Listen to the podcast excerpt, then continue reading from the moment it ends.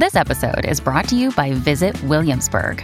In Williamsburg, Virginia, there's never too much of a good thing. Whether you're a foodie, a golfer, a history buff, a shopaholic, an outdoor enthusiast, or a thrill seeker, you'll find what you came for here and more. So ask yourself, what is it you want? Discover Williamsburg and plan your trip at visitwilliamsburg.com. Namaste enciclopedini! Oggi condividiamo questo messaggio importante per chiamare a raccolta la grande famiglia dell'enciclopedia dei videogiochi. È passato ormai qualche anno dalla nascita del progetto e per continuare a creare contenuto abbiamo tanto bisogno di voi. Il computer con il quale realizziamo tutto il materiale dell'enciclopedia dei videogiochi, dal podcast alle grafiche, ai video, alle dirette, eccetera, dopo 12 anni di onorato e fedele servizio ci sta abbandonando con una rapidità preoccupante che ha reso quasi impossibile continuare a creare contenuti. Quindi, se volete, potete contribuire dandoci una mano andando su enciclopediadeivideogiochi.it e cliccando supporta il progetto. Ogni donazione ci permetterà di sostituire l'attrezzatura fondamentale e necessaria a tenere viva l'enciclopedia. Crediamo che l'unione faccia la forza ed in questo momento ne abbiamo proprio bisogno. Da 5 anni cerchiamo di regalare emozioni, condivisione, informazione su un tema a tutti noi tanto caro, i videogiochi. Grazie a voi potremo continuare a farlo senza il rischio di dover fermare tutto nostro malgrado. Grazie di cuore a tutti. Hi, I'm Daniel, founder of Pretty Litter. Did you know cats tend to hide symptoms of sickness and pain? I learned this the hard way after losing my cat, Gingy. So I created Pretty Litter, a health monitoring litter that helps detect early signs of illness by changing colors, saving you money and potentially your cat's life. Pretty Litter is veterinarian developed, and it's the easiest way to keep tabs on your fur baby's health right at home. Go to prettylitter.com and use code SPOTIFY for 20% off your first order and a free cat toy. Terms and conditions apply. See site for details you Namaste, benvenuti ad un nuovo episodio dell'Enciclopedia dei Videogiochi. Io sono Ace. E io sono Yuga e nel podcast di oggi parleremo di Alone in the Dark. Oh, Alone in the Dark. Tra l'altro, questo episodio avremmo dovuto registrarlo tra un po' di tempo, lo registriamo un po' prima perché abbiamo voluto fare uno scambio con un altro titolo, semplicemente per un paio di cose. Eh, una di queste è il fatto che sta per uscire il remake eh, o anzi reimagining di questa serie Alone in the Dark. Una serie di videogiochi molto particolare perché è uscito il primo episodio ed è appunto quello di cui parleremo in, episo- in questa puntata e poi dal secondo in poi è sempre stato un sì ma non è come il primo, sì ma non è come il primo, sì ma è sempre più in là eh, rispetto alle origini di questo titolo fino a questo che è un reimagining e chissà cosa salterà fuori. Infatti è giusta la parola reimagining, il rimmaginare perché già lo sviluppo, l'idea che ha portato alla creazione di Alone in the Dark è stato un grande gesto di immaginazione da parte del suo designer e poi tutto il team che ha partecipato, come vedremo nel resto dell'episodio. Concordo sul fatto che tutti i giochi usciti dopo abbiano dovuto andare a scontrarsi contro il predecessore, anche perché il team di sviluppo è stato cambiato completamente, come vedremo, quindi una storia molto travagliata in realtà, dalla creazione all'uscita effettiva di questo Alone in the Dark, un po' come la villa che infesta i personaggi, sono stati infestati in un certo senso anche gli sviluppatori, come vedremo, una cosa molto molto interessante. Decisamente, prima di cominciare ringraziamo quelli che sono i nostri mecenate con il nostro elenco dinamico che è sempre bello perché li vedete in sovraimpressione se ci seguite direttamente su Twitch, ma se no ve li potete ascoltare qui. È iniziato maggio, quindi aggiorniamo l'elenco e ringraziamo l'hard mod Cry King e i normal mod Rick Hunter, Groll, Don Kazim, Lobby Frontali, D-Chan, Blackworm, Stonebringer, Baby Beats, Belzebrew, Pago, Strangia, Numbersoft, Sballu17, LDS, Brontolo 220, Dexter, The Pixel Chips, Ing Bastard, Vito M85, Noobswick, Eppers, Vanax Abadium e Nikius89. Se vuoi entrare anche tu nel gruppo dei mecenate, vai su enciclopedia dei videogiochi.it, clicca supporta il progetto e tramite la piattaforma Coffee potrai avere accesso ai nostri video backstage, allo store e anche al feed podcast senza pubblicità. E vi ricordiamo che potete andare su enciclopediadevideogiochi.it per trovare tutti i link che ci riguardano, tutti i nostri eh, social, tutti i nostri posti dove potete trovarci e contribuire all'enciclopedia dei videogiochi, sia con le dirette Twitch dove potete iscrivervi, anche appunto su Coffee dove potete supportare il progetto e noi vi ringraziamo molto, sia i mecenati che già ci supportano, ma tutti i futuri mecenati che avranno voglia di entrare entrare a far parte ancora un po' più intimamente dell'enciclopedia dei videogiochi. Per parlare della mia esperienza con questo gioco, io parto sempre dalle riviste, perché credo sia stato il primo momento in cui aprivo le riviste, io ero abituato a guardare giochi Amiga e qualcosina di DOS perché avevamo nel periodo bazzicato con un 486, un 386, ma ancora abbastanza indietro, insomma, nei tempi primissimi giochi DOS. Questo era uno di quei giochi che dicevo, ma cos'è sta roba? Veramente è stato il momento di dire, ma cos'è sta roba? Che vedo dei poligoni giganteschi che però mi apparivano veramente reali. Era uno di quei momenti in cui c'era la voglia di spingere la scatola, nel senso di uscire da quello che era la convenzione del gioco a sprite e tirare fuori qualcosa in 3D. E quindi era molto rivoluzionario. Mi sembrava di giocare. Ecco, il primo accostamento che ho fatto è stato tra un simulatore di volo che appunto aveva la, l'ambiente 3D recentemente tra l'altro abbiamo parlato di Star Fox che deriva un po' da quel filone che girava su DOS e renderlo invece con personaggi reali personaggi che vengono eh, sviluppati in un ambiente tridimensionale che si muovono mi sembrava una roba incredibile, un'evoluzione di quelle che erano le avventure grafiche che giocavo al tempo. La mia esperienza invece, siccome ero un po' più grandicello, è stata appunto tramite PC, ovviamente, e sono d'accordo uh, con il fatto che sia un gioco invecchiato male, ma al tempo era rivoluzionario. Ci sembrava, eh, quando ci giocavo con i miei compagni di classe, siamo entrati nel futuro, il 3D è arrivato e sembra la cosa più realistica della storia, comparando con i giochi attuali del fotorealismo e tutto quanto, ovviamente non c'è neanche da parlarne, però a quel tempo là mi ricordo che ero molto molto entusiasta e in realtà anche molto spaventato perché io sono eh, molto suggestionabile dai giochi dai film di paura, i giochi di paura, i giochi di paura horror, li evito se posso. In questo caso qui era un po' un amore e odio perché mi piaceva tanto l'idea del 3D e quindi ero attratto da questo gioco. D'altra parte comunque l'atmosfera che è un punto di forza come vedremo di questo gioco mi teneva a distanza, quindi lo guardavo però con, con le debite difese eh, alzate. Bene, direi adesso di indossare nostri, le nostre giacche da detective e lanciarci all'interno della magione della villa di Alone in the Dark ascoltandoci una delle tracce della colonna sonora.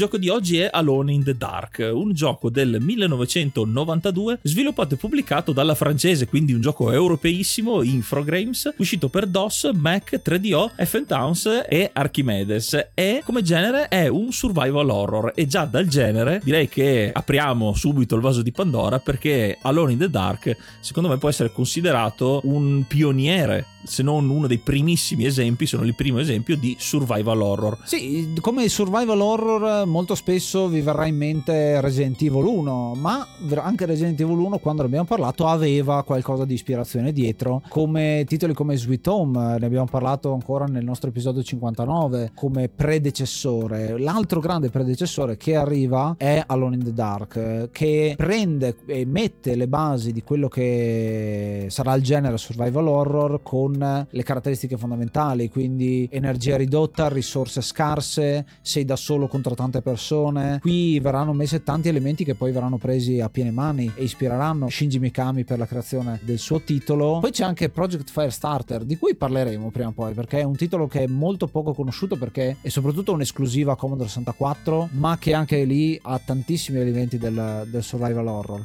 Però parlando appunto di Alone in the Dark, interessante per tanti aspetti. Uno è un titolo francese francese. Infogrames eh, non è ancora il colosso, se vogliamo dirlo tra virgolette, che diventerà in seguito perché è un'azienda che avrà una serie di rimpasti infinita, comprerà quote di Atari, si troverà avanti e indietro, insomma, a cambiare nome diverse volte, ma il eh, topolino di Infogrames rimane un po' in testa di tanti videogiochi che ci sono al tempo. Io mi ricordo oggi giusto l'ho citato North and South, che ci ricordiamo appunto tratto da fumetto francese. In questo caso appunto la Francia ci porta questo Alone in the Dark che nasce dalle grandi idee di un designer tale Frederic Reinal che citeremo perché è stato a capo del design di questo progetto. C'è uno sviluppo proprio non convenzionale rispetto a tanti altri prodotti. È quasi un sogno che si è fatto, una illuminazione che ha avuto la notte Rainal e ha messo sulla carta tutto quanto subito e poi lo sviluppo è stato semplicemente fare in modo che la sua idea diventasse realtà. Sì, Rainal aveva da sempre l'intenzione di fare un uh, gioco horror. Lui ha grande patito dai film di Romero e film anche di Dario Argento, aveva sempre questa idea della suspense e fino a quel momento lì i giochi erano abbastanza lineari e con la tecnologia dell'epoca, eh, ad esempio i giochi di Elvira o altri giochi in prima persona che simulavano un po' la prima persona, erano ancora però datati, quindi non ti davano effettivamente quel senso che ti davano i film dell'orrore. E quindi lui aveva intenzione di fare un gioco, infatti lo diceva anche nell'intervista, io intenzione fare, avevo intenzione di fare questo gioco quando la tecnologia me l'avrebbe permesso. E qui poi nel, nel fine anni 80 ha l'altra illuminazione, l'altra ispirazione perché alla Infogrames arriva questo eh, demo, questa tech demo in 3D che gli rivoluziona le cose. Quindi lui prende l'idea eh, del gioco horror e la tecnologia 3D per unire le due cose e fare il salto di qualità. Salto di qualità che per lui era fondamentale perché fino a quel momento lì eh, aveva dimostrato sì le sue doti con Infogrames, ma solamente con dei porting, quindi non veniva espressa la sua, eh, la sua creatività, insomma, sua, la sua espressione eh, da programmatore, da designer. In questo caso ha la scintilla per dire ok, questo è il momento giusto, comincio a spingere. Prepara le prime, le prime tech demo, i primi demo da poter presentare alla Infogrames in modo da farsi eh, dare la luce verde da Infogrames che a un certo punto ce la farà e dica ok, ti mettiamo a capo di un team per quanto risicato, vai avanti con il tuo progetto, quindi finalmente riesci ad avere la fiducia. Per collocarlo temporalmente stiamo parlando del 1989 in cui Christophe De Dinekin porta quello che sarà Alpha Waves, il titolo del gioco, che appunto è un primo gioco 3D, un primo approccio 3D, questa tech demo che viene tradotta in un videogioco fruibile al pubblico. Reinald se ne innamora e poi passerà i successivi tre anni a formare questo gioco. Il gioco impiega tutto il 90 il 91 e uscirà a Natale del 92, quindi praticamente anche tutto l'anno successivo, anno che è stato traumatizzante per lo stesso Reynal, ne parlerà perché poi dopo aver formato, aver creato questa opera, lascerà Infogrames insieme al team creativo per andare a fare altri titoli, tra cui Little Big Adventure, che è un titolo che eh, molto spesso nel nostro gruppo Telegram viene citato, me ne ricordo. La sensazione che ha descritto Yuga era quella di impotenza, di sopraffazione, di horror, ma visto dalla parte del perdente, non del vincente. Perché molto spesso i videogiochi horror, l'abbiamo visto anche nei, eh, nel libro di Bitmap Books che abbiamo recensito, vedono noi come il mostro. Siamo noi il mostro dell'Universal, siamo noi eh, Jason, siamo noi Frankenstein, eccetera, eccetera. Io mi ricordo di Fright Night per Amiga, non so se te lo ricordi che eravamo questa specie di, di Dracula. Un altro gioco di cui avevo una paura folle. esatto, però eh, me l'ha ricordato perché c'è quella sensazione di inquietudine, però vista dalla parte di chi l'inquietudine la sta portando. No? Sei comunque a tempo perché se non azzanni le vittime muori. In questo caso Alone in the Dark ti dà la sensazione opposta, no? sei attaccato da tutti quanti gli altri, sei la vittima che sta andando in giro e devi cercare di sopravvivere. Con due personaggi che, tra l'altro, ne parleremo, sono due inetti in tutto e per tutto, e quindi è ancora di più strano perché questo gioco mette sul piatto non un eroe senza macchie, senza paura, ma mette da una parte un'ereditiera che vuole semplicemente sapere che fine ha fatto suo zio che si è suicidato, e dall'altra Edward Carby che è un personaggio carismatico, se vogliamo dirlo, comunque è passato alla storia per per il suo modello, i suoi baffi, insomma, particolarissimo. Ma se leggete la sua backstory, è veramente uno che sta cercando, cerca fortuna e basta sostanzialmente. Tornando a parlare dello sviluppo, grande lavoro, come dicevo, viene fatto per creare queste nuove animazioni, questo nuovo motore. Ci riesce, eh, Rainer, ci riesce eh, utilizzando la tecnica dell'interpolazione tra due frame, in modo da, eh, in base a la, anche la potenza di, dei computer che avrebbero usato, avrebbero fatto girare questo gioco, eh, ne modificava la velocità tra un frame e l'altro per lasciare, eh, per permettere sempre un movimento fluido, quindi eh, di adattarsi alla situazione, cosa che effettivamente fa un po' sorridere perché siamo abituati, soprattutto in quel periodo, a giochi che dovevano farti cambiare il computer per poter essere eh, fatti girare. In questo caso veniva un po' incontro al videogiocatore con l'idea di farlo girare su più sistemi possibili, ovviamente con le dovute limitazioni. Ma già questo fa capire quanta importanza dal punto di vista della anche tecnica, del valore tecnico che viene messo in questo gioco. È come se Reinal avesse avuto l'idea da sempre che questo gioco avrebbe funzionato, sarebbe rimasto rivoluzionario e ovviamente ci ha messo tutto se stesso. Sì, la cosa particolare di questo gioco è che giocandolo adesso, adesso è disponibile su GOG per dirne uno, deve essere emulato perché se uno lo gioca con i sistemi moderni, visto che i movimenti sono legati alla potenza del computer, qua è veramente giocare con Benny Hill, con il personaggio che va in giro a 200 all'ora e ad esempio quando l'ho rigiocato recentemente, la scena iniziale in cui vediamo i, l'investigatore, appunto la, l'ereditiera che arrivano alla villa, vediamo il momento in cui appare una rana e appare per un frame. Nel gioco originale dura mezzo secondo, quindi comunque è il tempo di vederla. Quando l'ho vista io era un frame che però era un frame su 60 secondi, quindi eh, eh, a 60 fps, quindi l'ho visto per un sessantesimo di secondo e basta. E ho detto vabbè, per fortuna vi ricordo com'era. Un po' come la scena di Fight Club, quella del cinema, che vedi Sì, sì, che non sai neanche di Ho visto una rana, ma non, Esatto, non credo di esatto. averla vista. A proposito appunto dello sviluppo che ha detto Yuga, questi movimenti che sono realistici, stiamo parlando comunque dell'89 quando viene creata questa roba, quindi veramente tanto tempo fa, più di 30 anni fa, in cui il concetto è quello di dare delle animazioni fluide che però poi dive- si traducono in zombie, cioè l'idea è ok, io so fare questo tipo di animazioni, chi è che si muove più o meno così? Degli zombie. Quindi il design del gioco, l'ambientazione, eccetera, eccetera, sono derivate molto dalla tecnologia. Una è appunto il, il mettere un personaggio da solo che guidiamo e tutti gli altri sono dei nemici zombie, quindi qua c'è stato il primo salto al decidere verso l'horror. Dall'altra parte c'è il fatto di mettere delle azioni, perché appunto siamo noi a governare, noi a dare l'input al giocatore, quindi è diventato un action adventure, per dare le redine del gioco al, al- al videogiocatore, togliere i dialoghi, altra cosa fondamentale per lui, non perché complicassero le cose, ma per lasciare i libri alla narrazione. Quindi questa è una grossissima libertà che forse diamo anche per scontato quando parliamo ad esempio di lore nei vari Dark Souls,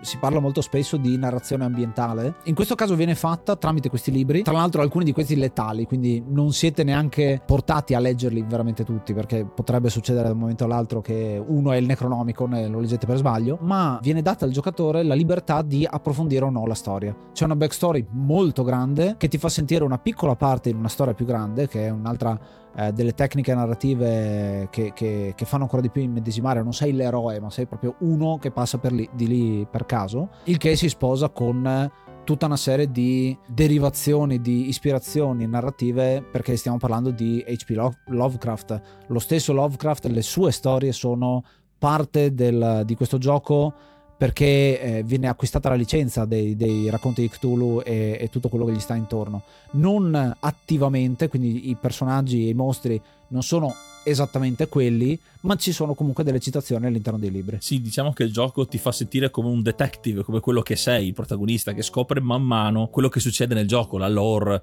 e tutto quanto. E quello che troviamo, e mi viene sempre da ricitare, ad esempio, oltre ai Dark Souls, con i vari oggetti, anche lo stesso Resident Evil, con i datalog, con gli appunti che si trovano in giro alla stazione di polizia nel 2, quindi sono tutti elementi che vengono portati avanti e che lasciano anche l'interpretazione al giocatore di leggerle alla sua maniera, di immaginare eh, come vengano lette. E qui infatti c'è una grossa diatriba tra le due versioni del gioco, perché inizialmente è uscito su dischetto eh, senza dialoghi, eh, ovviamente avendo venduto molto bene, essendo stato un successo commerciale, ne hanno fatto una versione CD e per riempire lo spazio del CD hanno usato una cosa che usavano molto negli anni 90, ovvero il voice acting, che è diventato eh, anche un meme ricorrente, una cosa che si eh, da ridere, diciamo, degli anni 90. Anche Alone in the Dark ha avuto questo trattamento, questa remastered con degli attori non all'altezza e che forse la più, gran- la più grande colpa che hanno avuto è stato togliere un po' di immedesimazione in, questo, in, questo, in questa esperienza di gioco. L'altra cosa è sulla licenza di eh, HP Lovecraft che eh, era stata data dai creatori del gioco eh, di ruolo Call of Cthulhu che inizialmente doveva essere appunto un gioco ispirato che a un certo punto durante la fase di sviluppo gli stessi, la stessa casa che aveva dato i diritti è tornata sui suoi passi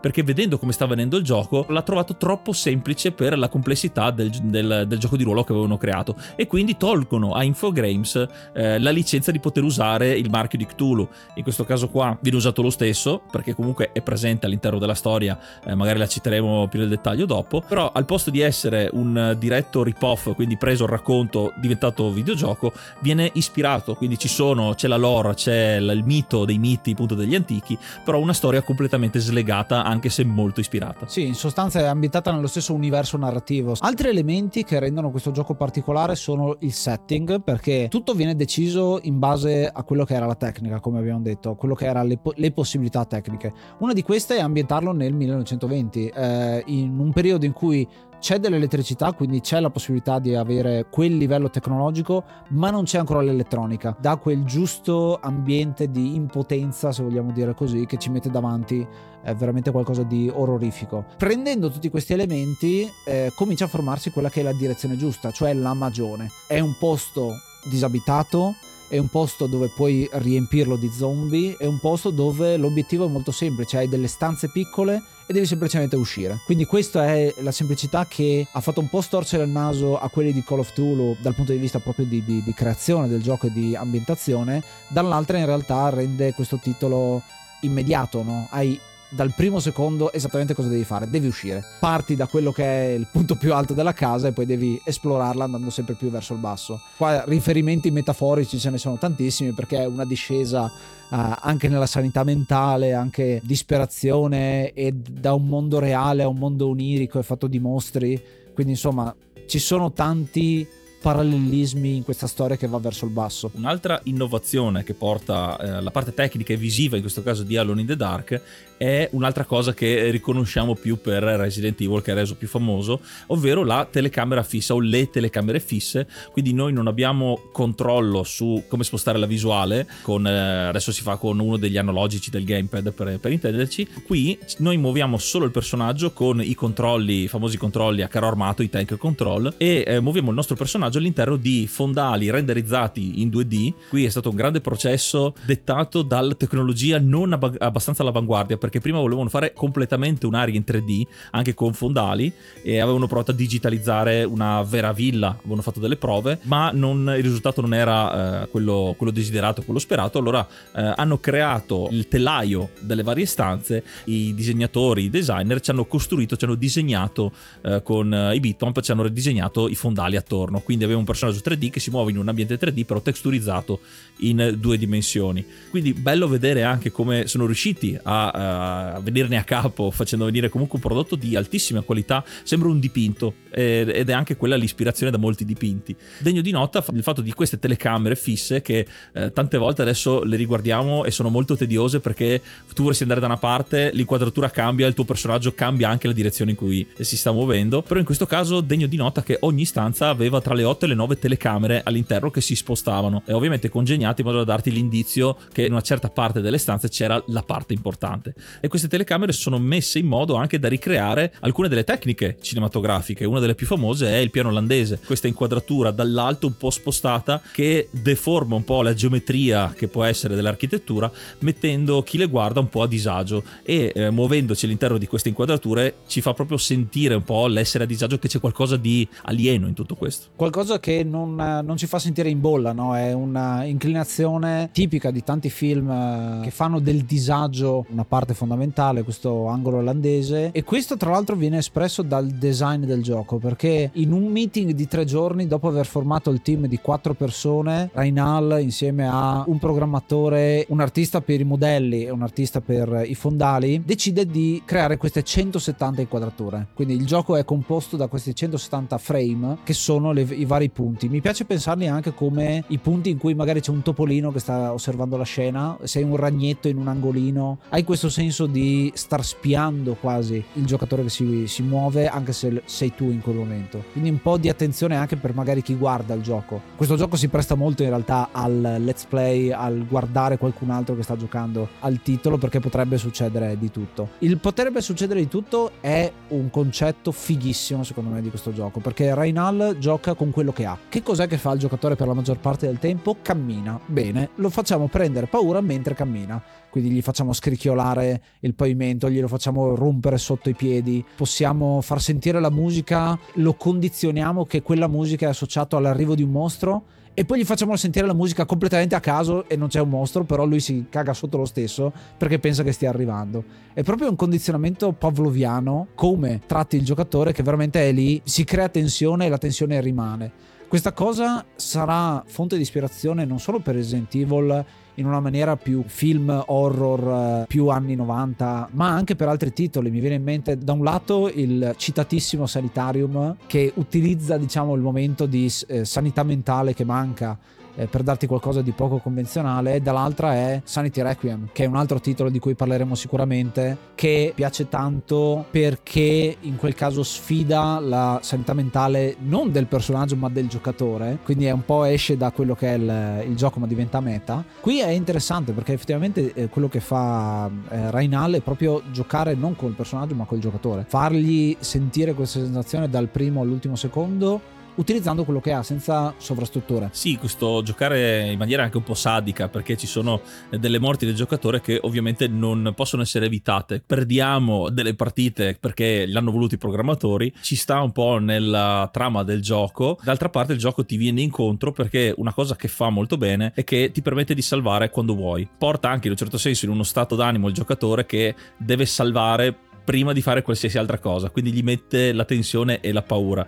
Eh, adesso lo consideriamo un, un meno, un, una nota di biasimo, queste cose qua. Stiamo parlando delle, dei primi tentativi della suspense con questo tipo di giochi con il 3D, quindi questi escamotage eh, secondo me sono dei, dei, trucchi che si usano anche nel cinema, Hitchcock eh, cose, eh, e altri autori del genere che usavano appunto con strumenti semplicissimi in realtà aumentavano tanto la tensione. Giustamente hai detto eh, i sonori, quindi lo scricchiolare scricchiolare del legno, gli urli in lontananza e eh, una grossa parte, un'altra grossa parte della tensione lo fa appunto il sonoro. Le musiche che sono state composte per qualsiasi mostro c'è un tema appropriato che viene appunto eh, eh, fatto andare anche in momenti in cui non ci sono, ci sono mostri, ma anche gli effetti sonori. Quindi sono state usate due, eh, due modalità diverse della digitalizzazione con le librerie Adlib e con la Sound Blaster per eh, creare suoni realistici. Fino a prima su alcuni giochi, faccio un altro esempio, The Eye of the Beholder, eh, c'erano ancora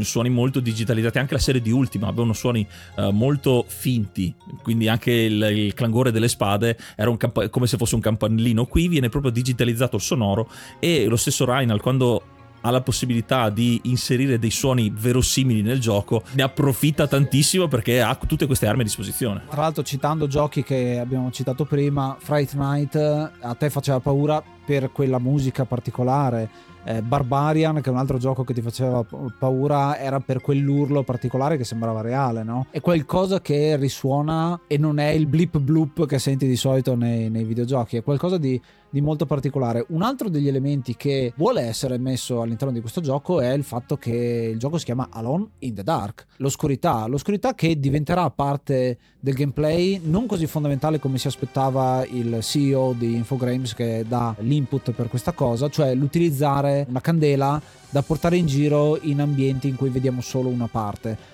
Eh, la, la, il parallelismo mi è venuto subito con le caverne che ci sono in Pokémon, che c'hai i flash da, da, usare al momento giusto. Sono contento che abbiano mantenuto la scelta di usare poco la parte al buio, perché è una parte fondamentale della fine gioco, verso fine gioco. Abbiamo un'altra caratteristica fondamentale che fa sempre da apripista per i survival horror, ovvero inventari risicati, limitati. Qui è un sistema di peso, quindi si avvicina un po' più al gioco di ruolo dove ogni oggetto ha il suo peso e quindi possiamo portare portarli fino a un certo punto. Qui non ci sono tutti questi dettagli, però nel nostro inventario a un certo punto diventerà rosso e non potremo più portare niente. E quindi starà a noi anche con un po' di eh, buon senso, eh, se sappiamo che abbiamo un oggetto pesante, un grammofono da portare, ovviamente dobbiamo scartare un sacco di oggetti. Qui il gioco fa una cosa molto intelligente, secondo me, molto azzeccata, che è il sistema di poter rilasciare gli oggetti nelle stanze, quindi quelli che non servono li lasciamo. Qua c'è un'arma a doppio taglio, però perché per i molti puzzle invece che sono nel gioco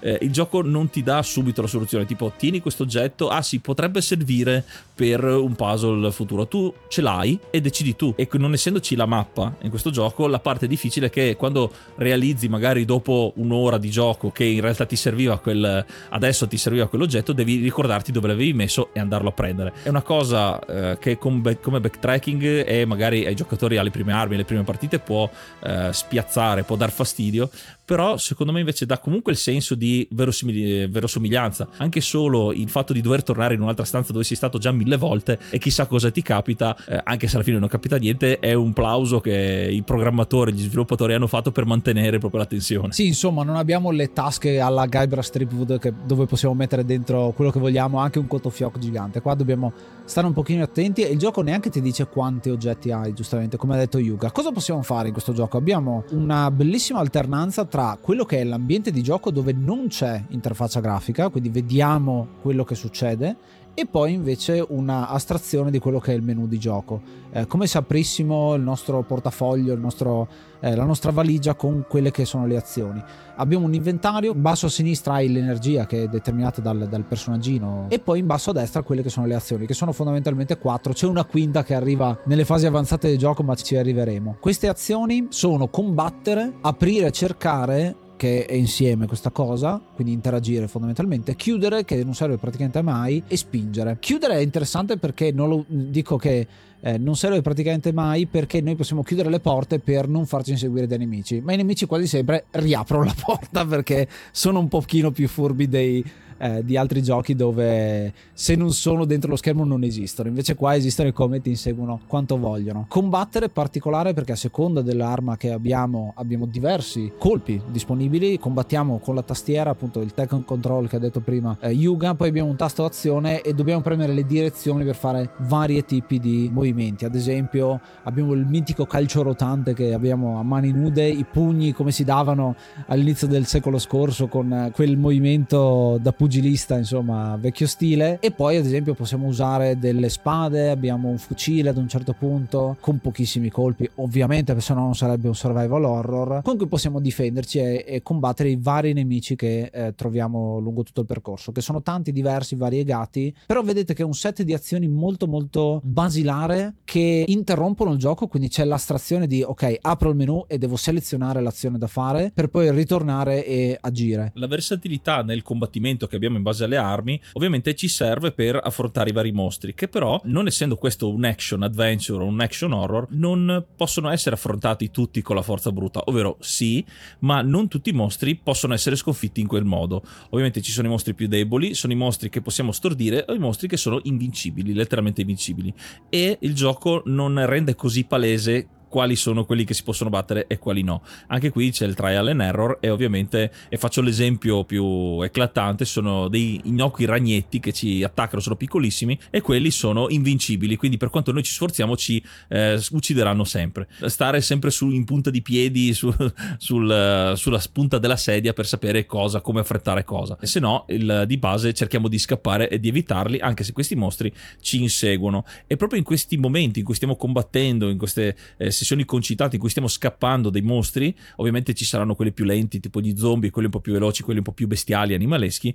Eh, in questo caso le telecamere non sempre ci danno una mano, perché essendo fisse e passando da un'inquadratura all'altra, come dicevo anche prima, i nostri comandi vengono un attimo invertiti o comunque il nostro personaggio gira dove non vorremmo che andasse e quindi forse all'inizio soprattutto sono abbastanza difficili da gestire questi eventi. Una volta che invece magari non è la prima partita che facciamo comunque ci impariamo bene una volta imparate le telecamere diventa molto più semplice. Però effettivamente è, uno, è un gradino uno scalino di difficoltà nell'apprendere che però do sempre come scusante del tipo che comunque è un gioco horror e non dobbiamo avere le cose facili per niente. E per finire con quelle che sono le ispirazioni possibili visto che abbiamo abbiamo parlato di letteratura, abbiamo parlato di film, abbiamo parlato di altri giochi anche da un certo punto di vista eh, che ispirano questo titolo.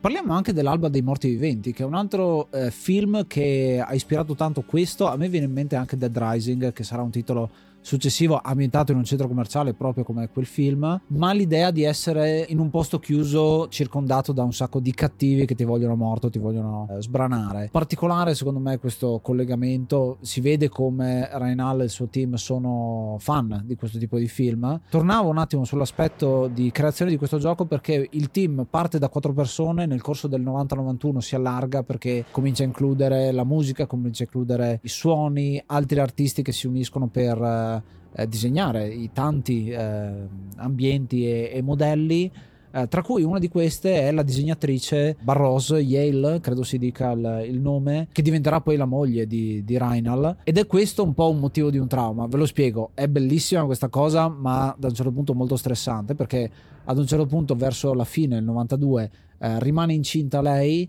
e uh, Reinald si trova a dover gestire la, l'uscita di un gioco nello stesso periodo in cui si trova ad avere un bambino, a essere un neopapà e l'azienda Infogrames che non gli dà tanto corda, anzi ad un certo punto gli chiede di togliere il nome dal producer, quindi lui diventa semplicemente director, quindi regista eh, nei titoli di testa e invece producer diventa tutta Infogrames. Quindi viene tolta questa autorialità al gioco e questo farà, gli, gli brucia tanto a, a Reinald tant'è che sarà il motivo per cui poi decide va bene allora io mi prendo i miei e vado da un'altra parte fondo un'altra azienda e farò Little Big Adventure If you're an athlete, you know the greatest motivator of all is the fear of letting your teammates down. After all, a team is only as good as its weakest link. So you owe it to those wearing the same jersey as you to be your best every time you step on the field. That's why there's no vape in team. When you vape, you can expose your lungs to toxic chemicals that can damage your lungs.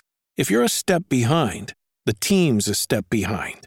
Brought to you by The Real Cost and the FDA. Sei un ascoltatore da Spotify, allora puoi consigliarci un gioco rispondendo alla domanda direttamente sotto ogni episodio. Il tuo commento potrà far parte dell'enciclopedia dei videogiochi. E già che ci sei, magari ci lasci anche 5 stelline. Che ne dici? When you need mealtime inspiration, it's worth shopping Kroger, where you'll find over 30,000 mouth-watering choices that excite your inner foodie. And no matter what tasty choice you make, you'll enjoy our everyday low prices, plus extra ways to save, like digital coupons worth over $600 each week. You can also save up to $1 off per gallon at the pump with fuel points. More savings and more inspiring flavors make shopping Kroger worth it every time. Kroger, fresh for everyone. Fuel restrictions apply.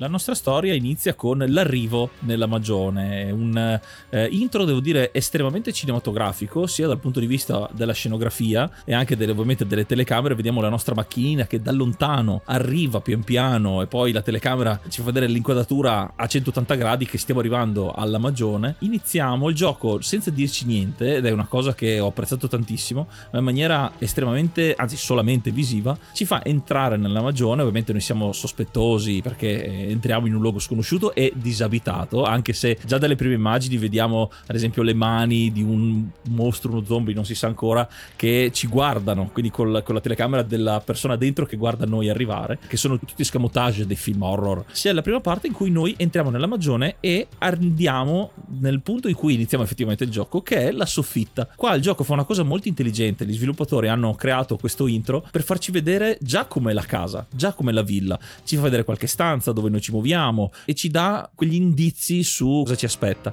E una volta entrati nella magione, dopo che ovviamente la porta si sarà chiusa alle nostre spalle e saremo arrivati nel, nella soffitta, il gioco effettivamente inizia. Quindi noi ci ritroviamo da soli in una casa infestata perché per motivi diversi stiamo cercando cosa è successo. Questa casa apparteneva a una persona che si è suicidata ed è legata ai due protagonisti che scegliamo all'inizio.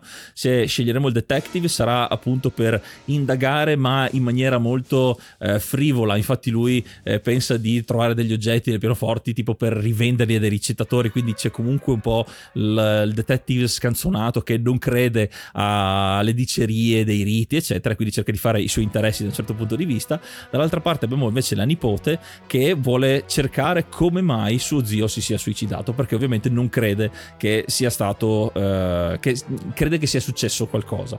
Dalla scelta del personaggio che abbiamo all'inizio eh, dipende in un certo senso anche con che facilità iniziamo il gioco. Perché eh, se noi scegliamo il detective avremo in un certo senso quello il normal mode, quindi il, il, gioco senza nessun tipo di indizi, anche se già dal manuale di gioco qualche indizio su alcuni oggetti importanti ce l'abbiamo già, come vedremo.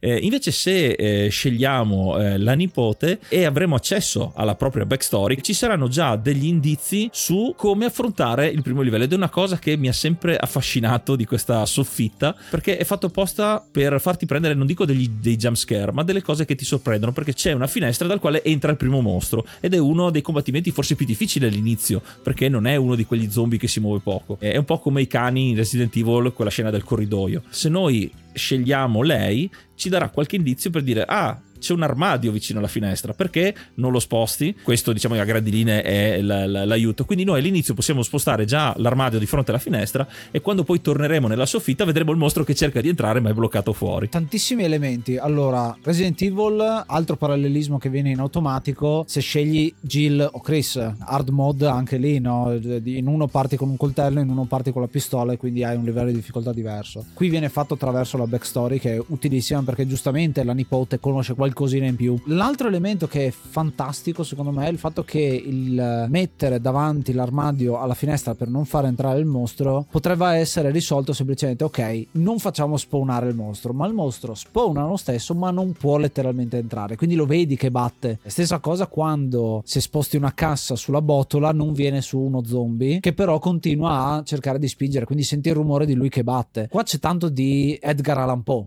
ad esempio, il fatto che hai questi suoni che vengono, vi ricorderete, il, io, io, me lo ricordo tramite i Simpson questa cosa, ma eh, la, la, botola, anzi le assi che si muovono eh, con eh, il battito del cuore di un morto, stranissima come cosa, ma molto d'impatto. Eh, che effettivamente deriva da, dai racconti di Edgar Allan Poe che qua sono presenti, no? È un po' questo l'ambiente narrativo. Bellissimo livello tutorial, se vogliamo chiamarlo così, la soffitta, e interessante perché ti viene mostrato immediatamente la grandezza della magione, perché tu entri dalla porta principale e dici ok, vado lì, apro la porta e esco se provi a farlo è un problema perché eh, c'è tanto casino. Stessa cosa verrà ricitata poi in un certo senso in Resident Evil, perché se ti ricordi, anche lì se provi a aprire la porta d'uscita ti arrivano gli zombie addosso e non, e non puoi più utilizzarla. Devi per forza trovare un'altra via d'uscita. Nella nostra esplorazione capiamo appunto pian pianino, cominciamo a prendere gli oggetti. Un consiglio per tutti quanti quelli che vogliono giocare questo gioco, che noi, noi stessi abbiamo inserito all'interno di sei giochi invecchiati male. Quindi lo sappiamo che graficamente può essere un po' impattante da quel punto di vista. Un piccolissimo consiglio è sugli oggetti. Eh, come diceva Yuga, c'è eh, l'inventario che si riempie. Quello che potete fare è, se volete approfondire la lore, salvate prima di aprire un libro perché potrebbe succedere di tutto e quando avete letto quel libro potete anche buttarlo via e quindi liberare un po' di spazio. Questo è una qualità della vita per poter gestire leggermente meglio e con meno frustrazione il vostro inventario, sicuramente. Leggere questi libri secondo me è bellissimo perché ad un certo punto, sempre nella soffitta, troviamo la prima lettera lasciata da Jeremy Hartwood, che è appunto il, il proprietario della villa, che vado a leggervi giusto per farvi capire l'ambientazione, un po' per farvi calare in questa atmosfera. Stanno arrivando ho liberato forze infernali e ora ne devo pagare il prezzo. Derseto è in balia del male. Il sole si è appena coricato. Troveranno il mio corpo, ma non avranno la mia anima. Mi immagino la furia del padrone e il terrore dei suoi schiavi. Sento i loro passi. Alcuni forse capiranno il mio gesto. Dio mi perdoni. Addio. Jeremy Hartwood. È intensissima questa parte anche nel doppiaggio. E a proposito di doppiaggio si vede come c'è stata un po' un'inversione di come hanno registrato questa cosa. Perché in realtà se tu vai a ricomporre i pezzi delle lettere di Jer- Jeremy Hartwood vedi come lui all'inizio è molto pacato nello scrivere e poi via via diventa sempre più pazzoide. Questo è l'atto finale no? e quindi è già a 11 di, live- di livello. Eh, quindi è veramente sopra le righe. Diciamo che ascoltandolo invece dopo aver sentito tutti quanti gli altri capisci a che punto è arrivato di pazzia no? il, il momento massimo qua diventa quasi una macchietta se ascoltate eh, il voice acting originale, però diciamo bisogna avere il contesto. È un po' in Resident Evil quando leggiamo eh, gli appunti, il diario di uno degli scienziati che ci sono all'interno eh, della villa che inizia come un log, una, una, presa di appunti di uno scienziato che sta studiando il virus, poi man mano vediamo che scrive sempre di meno, dice è difficile scrivere, ricordare le cose e alla fine sono solo delle, delle urla comunque sono... Ici testi, è la famosa frase Ici testi. eh, esatto, esatto esatto, che racconta come eh, la sua discesa, insomma, il suo diventare uno zombie, finché alla fine non sarà, eh, non uscirà alle nostre spalle dall'armadio. Eh, mi ha ricordato molto questa parte, questo inizio. La nostra esplorazione della magione, dopo questa prima parte, inizialmente sarà limitata alla soffitta e il terzo piano, che sarà ovviamente bloccata poi da un mostro che dovremo, dovremo battere con l'astuzia. E anche lì, leggendo i vari appunti e le varie cose, ci darà la soluzione di come portare avanti eh, questa cosa perché sarà un mostro invincibile. Eh, dopo aver liberato l'accesso al secondo e primo piano, avremo accesso totale a tutta la magione e quindi potremo tornare indietro, riprendere gli oggetti quando ci serviranno per i puzzle successivi. Quindi abbiamo sempre più accesso eh, alla magione. Inizialmente la, eh, il terzo piano ha delle stanze che vengono eh, esplorate in maniera lineare, sono una dietro l'altra, come le vecchie ville anche francesi che avevano tutte le stanze una dietro l'altra. E il primo e il secondo piano invece ti dà un po' più di libertà di movimento con questi corridoi e le stanze che puoi visitare in qualsiasi ordine tu voglia. Tra le tante cose che i programmatori hanno messo, che abbiamo citato anche prima, il, il fatto che cadiamo all'improvviso senza sapere che ci sono trappole, eccetera, una cosa molto divertente che avevi citato tu Ace eh, prima era il fatto che noi arrivati al primo piano c'è la porta di uscita, quindi possiamo decidere di uscire. In realtà se l'apriamo troviamo un mostro gigante, una specie di lombrico che ci, ci, ci prende e ci mangia. Qui c'è un po' l'umorismo che eh, ho ritrovato anche nei film della casa. Sì, è vero. Eh, anche il fatto della botola che si muove, eccetera. Ci sono eh, tante piccole chicche che troviamo di ispirazione e che hanno ispirato a sottolineare l'importanza di questo gioco, che comunque ricordiamo per l'epoca è stato sbalorditivo. E il eh, sound design ci accompagna con i suoi temi inquietanti nella nostra discesa che all'inizio appunto abbiamo imparato a conoscere i personaggi, soprattutto il detective, in maniera scherzosa. Man mano invece la cosa diventa molto molto più seria e man mano che scopriamo anche quello che sta succedendo, quindi scopriamo effettivamente cos'è questa casa, perché scopriamo che ci sono anche delle caverne sotterranee, come ovviamente ci sono sempre delle caverne sotterranee, e andiamo sempre di più a scavare letteralmente nel, nella storia nel più marcio, nel più esoterico, nel più forse la lore di Cthulhu, da cui prende appunto il, l'ispirazione eh, visto, visto i diritti. L'ultima parte che anche qui l'ho trovata particolarmente claustrofobica, con questi ambienti fatti molto bene, queste caverne, questi tunnel, con anche dei mostri molto grandi, eh, molto che ci inseguono, quindi eh, e contando che il nostro personaggio va molto molto piano, quindi dobbiamo ingegnarci e il salvataggio qui ci viene in aiuto in maniera perentoria. Qua è strano perché il personaggio può correre facendo il double tap di, di avanzata, ma è progettato un pelino male e quindi effettivamente, soprattutto quando sei nei momenti più concitati, provi un paio di volte a, a scattare e vedi il personaggio che dice ah no aspetta non corro non corro. Quello che ha detto Yuga è, è, è importante perché è tutto legato a qualcosa di reale. Stiamo andando sempre più nella, nel, nei mostri giganti fuori di testa ma in realtà è tutto quanto che ha una base normale che viene spiegata poi all'interno della, della lore dei libri. Stiamo parlando comunque di esoterismo. Però, ad esempio, il fatto che c'è un ponte che lega i creatori del gioco francesi all'ambientazione. Dov'è che hanno scelto di ambientare questo gioco? Nel 1920 in Louisiana. La chiamano Florida, ma perché al tempo era Florida, effettivamente. C'è stato il passaggio eh, con la vendita da, da, da, parte della Francia all'America eh, di, dei territori però siamo in un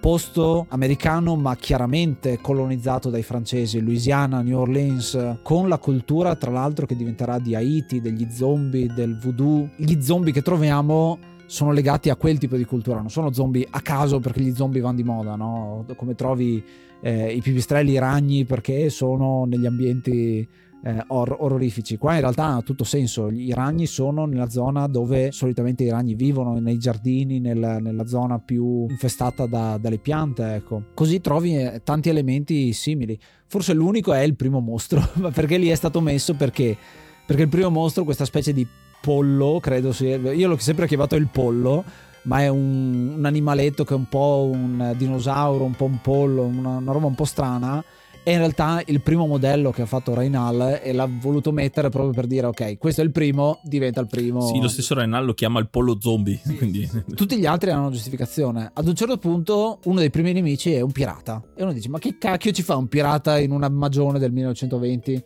in Louisiana? In realtà viene spiegato perché man mano che tu vai ad esplorare la magione e leggi questi libri scopri che Jeremy Hartwood non è il primo padrone della magione ma l'ha ereditata da altre persone. E quindi andando indietro a ritroso nel tempo scopriamo che c'è un pirata che effettivamente è finito in quel, in quel sistema lì e scavando nel terreno quindi queste grotte sono state scavate da lui e dai suoi seguaci resi zombie spiegazione del tutto di come effettivamente quei, quei personaggi sono finiti lì per scoprire questo potere c'è qualcosa di molto oscuro qua cominciamo ad andare più sul, sul Cthulhu quindi meglio non parlare diciamo di queste cose ma effettivamente stiamo andando in quella direzione. Sì il vero e proprio culto di Cthulhu quindi il The Call of Cthulhu qua è proprio preso a piene mani. Infatti anche alcune lettere che troviamo eh, ci sono proprio anche le scritte tipiche del richiamo di Cthulhu eh, proprio a significare la, la lore quindi si fonde effettivamente con il materiale d'origine. Qui scopriamo anche che il sacrificio di Jeremy era stato fatto per non permettere a questo vecchio pirata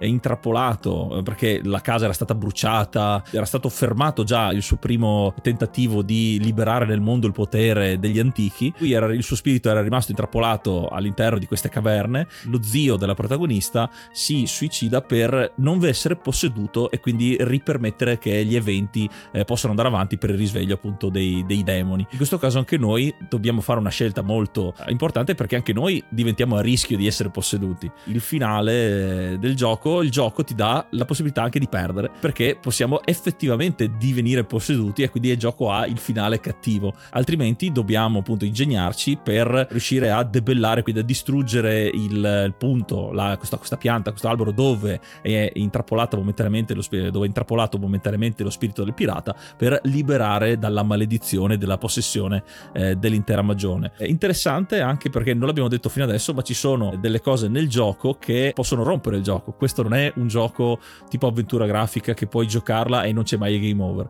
Eh, come vi ho detto oltre alle morti quelle fisiche che con i salvataggi possiamo comunque riprendere il gioco può finire anche perché non abbiamo gli oggetti giusti. Facendo un attimo un piccolo salto indietro che abbiamo citato prima la parte oscura che è giusto nelle caverne. Quindi noi abbiamo un punto nelle caverne che dobbiamo superare siamo al buio totale e dovremmo avere la lampada che nel manuale viene enfatizzato molto l'importanza di questa lampada ma che avremmo dovuto usare con parsimonia perché il, l'olio per ricaricare la lampada è limitato e quindi se noi l'avremo usata troppo non potremo usarla alla fine e quindi sarà impossibile poter finire il gioco. Il gioco ti mette davvero una pressione ancora maggiore nelle ultime fasi. Questa è la svolta action che c'è nella parte finale dove c'è anche la sezione di platform che è un po' criticata perché viene aggiunta questa quinta azione in cui possiamo fare un salto in avanti che non possiamo controllare. Cioè noi premiamo eh, personaggio salta in avanti. Se l'abbiamo puntato bene bene altrimenti è un po' un casino eh, devo dire che questa è stata forse una delle cose che mi aspettavo molto peggio rispetto a quando lo giocai tanto tempo fa. Quando l'ho rigiocato per preparare questo credo di aver migliorato le mie abilità spaziali perché mi, mi sono trovato a non sbagliare mai. Eh, sono riuscito a portarla a termine però so che è una cosa che era molto criticata anche al tempo tramite le riviste che dicevano il gioco è bello fino a questo punto qua qua sembra un altro gioco perché appunto c'è questa svolta un po' più action la boss fight finale con questo albero che ti attacca con le palle di fuoco e dici ma mm, ok io fino a due secondi fa parlavo di, di, Lovecraft e di tutte cose del genere adesso mi trovo a fare una specie di, di combattimento come Super Mario contro Bowser no? che effettivamente è lui fermo che ti spara le palle di fuoco addosso mi piace pensare tra l'altro è un parallelismo stranissimo ma Alone in the Dark ha più o meno lo stesso boss finale di Quake perché eh, in Quake il boss finale è Shub Nigorath che qua viene citato come uno degli dei che ha dato i poteri al, al boss finale, quindi c'è un parallelismo di, di, tramite Cthulhu incredibile da due giochi che sono abbastanza vicini perché uno è 92 e uno è 96 siamo là diciamo come, come, periodo storico per un gioco che appunto parte molto bene e poi si perde proprio sul finale ma perché diciamo che nel 92 c'era ancora un pochino più l'attenzione soprattutto giochi di questo tipo avevano l'attenzione sul viaggio più che sulla destinazione, no? E quindi tutta la parte di viaggio, di tensione, di trial and error, che effettivamente c'è tanto qua. Se non conosci bene il gioco, te lo godi dall'inizio alla fine, un passettino alla volta e uno scricchiolio di, di asse alla volta.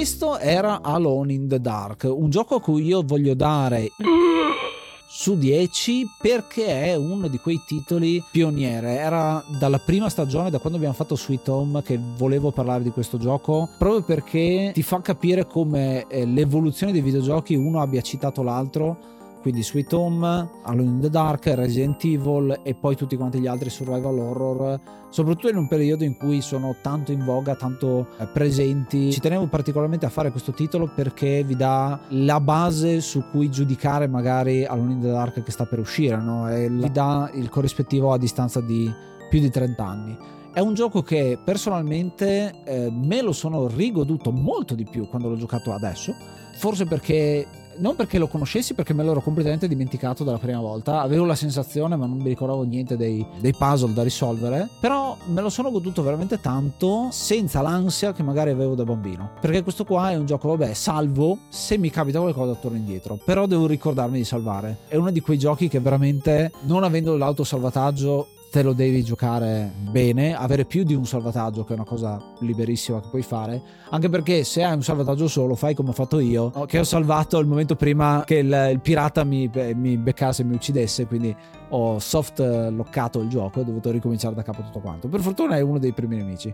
Uh, scena preferita, quella del ballo, a me è piaciuta veramente tanto, che state vedendo in sovraimpressione se ci seguite su Twitch, è quella che mi ha dato l'atmosfera, mi ha fatto pensare, adesso vi faccio un, un parallelismo assurdo a Ghost di Michael Jackson, che Yuga sicuramente se lo ricorda, eh, che è un eh, eh, video musicale da cui è stato tratto un mediometraggio, una cosa del genere. Effettivamente quella è la sensazione che ho avuto. Io sono mi, mi, piaceva tantissimo quel video musicale, quindi è stato per me un, un, modo per fare un parallelismo di nuovo con qualcosa che è fuori dal videogioco. E tu, Yuga, cosa ne pensi? Allora, eh, intanto la scena del ballo, se vogliamo, c'è anche eh, fatta in una certa maniera su Castlevania con le coppie che volano e, e i balli. Eh, mi era venuto subito in mente anche a me Ghost di Michael Jackson perché era immancabile. Eh, io ho deciso di dare su 10 a questo Alone in the Dark perché eh, in maniera simile alla tua Ace io ci ho giocato al tempo dell'uscita essendo però un gioco horror non me lo sono affatto goduto anzi la tensione che c'era me l'ha fatto saltare quindi conoscevo il gioco l'ho visto ho visto le recensioni e l'ho visto giocare l'ho giocato. L'ho esorcizzato per questo episodio quindi riprendendolo poi ovviamente tornava fuori ciclicamente le immagini, le citazioni, eccetera, ma riscoprirlo, eh, ritornarlo è come quando hai paura di qualcosa da piccolo e quando sei più grande sei già oltre, quindi ritorni quasi scherzosamente a vedere di quello, che, eh, eh quello di cui avevi paura quando eri più piccolo. Con Alone in the Dark è successo proprio questo, quindi riguardando anche tutte le cose, se vogliamo dire, anche assurde e buffe che ci sono nel gioco e ripensare all'epoca quanto invece erano di tensione e di paura, uno fa capire quanto bene avevano fatto il gioco al tempo, d'altra parte quanto sia inve- effettivamente invecchiato male, come avevamo detto più volte, quindi non solo dal punto di vista tecnico, ma anche dal punto di vista di un certo tipo di eh, sceneggiatura e eh, del comparto tecnico. Come abbiamo detto, Alone in the Dark ha le sue parti oscure, eh, di buio, ma in realtà nel gioco non ci sono quasi le ombre per, appunto, per, per, questioni tecniche, quindi siamo sempre alla luce, eh, abbiamo solo i background un po' neri fuori dalle finestre, quindi è un gioco che va recuperato e la cosa che mi ha stupito è che non mi aspettavo tutto questo amore da parte degli altri sviluppatori che hanno fatto poi eh, la fortuna dei survival horror che sono sempre comunque tornati a citare questo Alone in the Dark che eh, a questo punto direi che è assodato che è un gioco fondamentale per la storia dei videogiochi, creando a suo modo uh, un genere videoludico. E che eh, mi dispiace in un certo senso che sia stato anche un po' la sfortuna dei propri creatori, perché eh, Reynald ha puntato tantissimo su questa idea, purtroppo è stata anche la sua sfortuna, perché come abbiamo, abbiamo detto prima alla fine dello sviluppo, lui abbandonerà completamente Infogrames, eh, sarà un gioco che l'ha fatto un po' discendere come i personaggi eh, del gioco un po' nella, non dico nella pazzia, ma comunque gli farà passare completamente la voglia di fare questo gioco. Anzi, lui arriverà a dire che questo gioco era partito con il progetto, con il suo sogno d'amore di fare questo gioco, e finito con odiarlo con tutto quello che eh, succede. Quindi un gioco che ha fatto le fortune e le sfortune dei propri programmatori ed è quindi un po' un peccato che, come detto da Ace all'inizio, abbia sempre avuto la concorrenza di giochi successivi a confronto del primo perché era così tanto amato. Quindi speriamo che questo remake, che dovrebbe, questa reimmaginazione che dovrebbe uscire sia perlomeno all'altezza. Non è detto perché ripensando anche ai film che sono usciti, che hanno venduto la licenza eh, a Uwe Ball, ad esempio, che ha fatto il film di Alone in the Dark, quello con Kevin Bacon, che ve lo consiglio di guardare giusto per vedere quanto non c'entri niente con il vero Alone in the Dark ed è veramente brutto. Ripeto, è un gioco che se non volete giocarlo almeno andatevelo a vedere, perché è un gioco che è relativamente corto, sapendo cosa dobbiamo fare in un'oretta, un'oretta e mezza riesci a finire. Eh, sicuramente ci sarà eh, il video di, di, qualche long play, let's play, addirittura delle speedrun secondo me, perché con tutti gli scamotage per evitare l'arrivo di alcuni mostri, secondo me è un gioco tranquillamente speedrunnabile. E, e quindi niente, eh, consiglio, consiglio caldamente questo gioco e se ve lo dico io che non mi piacciono i giochi di paura, potete che non fidarvi. Aggiungo solo una piccola cosa, il franchise appunto dopo Alone in the Dark avrà il 2 e il 3, uh, The New Nightmare, un uh, reboot nel 2008, poi un Illumination nel 2015 e appunto questo Alone in the Dark che si chiama solo così nel 2024. Cito Jack in the Dark, che è un titolo che è uscito nella versione CD di Alone in the Dark 1 ed è fatto non da Renale e il suo team, da, ma dal nuovo team. Era un po' la loro demo per dire anche noi sappiamo fare giochi di questo tipo. Quello vi fa capire, secondo me va giocato se eh, avete la versione di GOG è contenuto all'interno anche Jack in the Dark ed è una piccola avventura che non c'entra niente col gioco originale, è lo stesso motore grafico, lo stesso motore di gioco, eh, ma interpretiamo una ragazza, ci sono delle bambole, c'è Santa Claus, insomma, robe un po' molto diverse, ma vi fa capire come sia quasi una presa in giro, mi viene da dire, cioè è tecnicamente stanno dimostrando che anche loro sanno fare giochi come Alone in Dark, ma tutto quello che vi abbiamo raccontato rispetto al design, cioè il fatto di far spaventare il giocatore, farlo in questa maniera, ambientarlo in questa eh, situazione, sono tutte cose che sono state buttate fuori dalla finestra e viene fatto qualcos'altro. Alone in the Dark 2 sotto tantissimi aspetti avrà questi elementi, ne parleremo nella puntata dedicata e quindi sarà molto figo. Se ci giocate ad Alone in the Dark, giocatelo e poi giocate anche a Jack in the Dark come controesempio di come vi fa capire insomma le cose che ci, che ci sono, quando vi vengono tolte cosa vi rimane.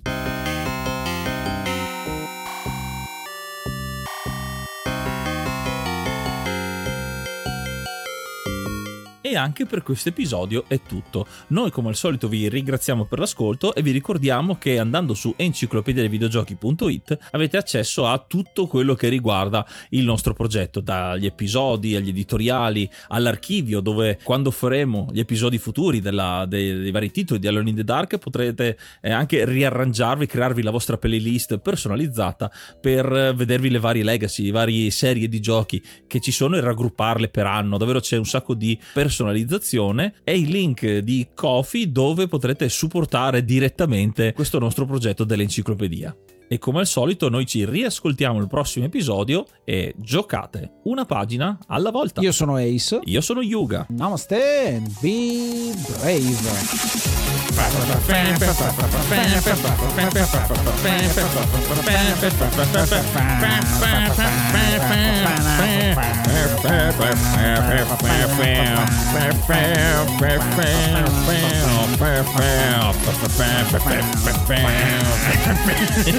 Sí.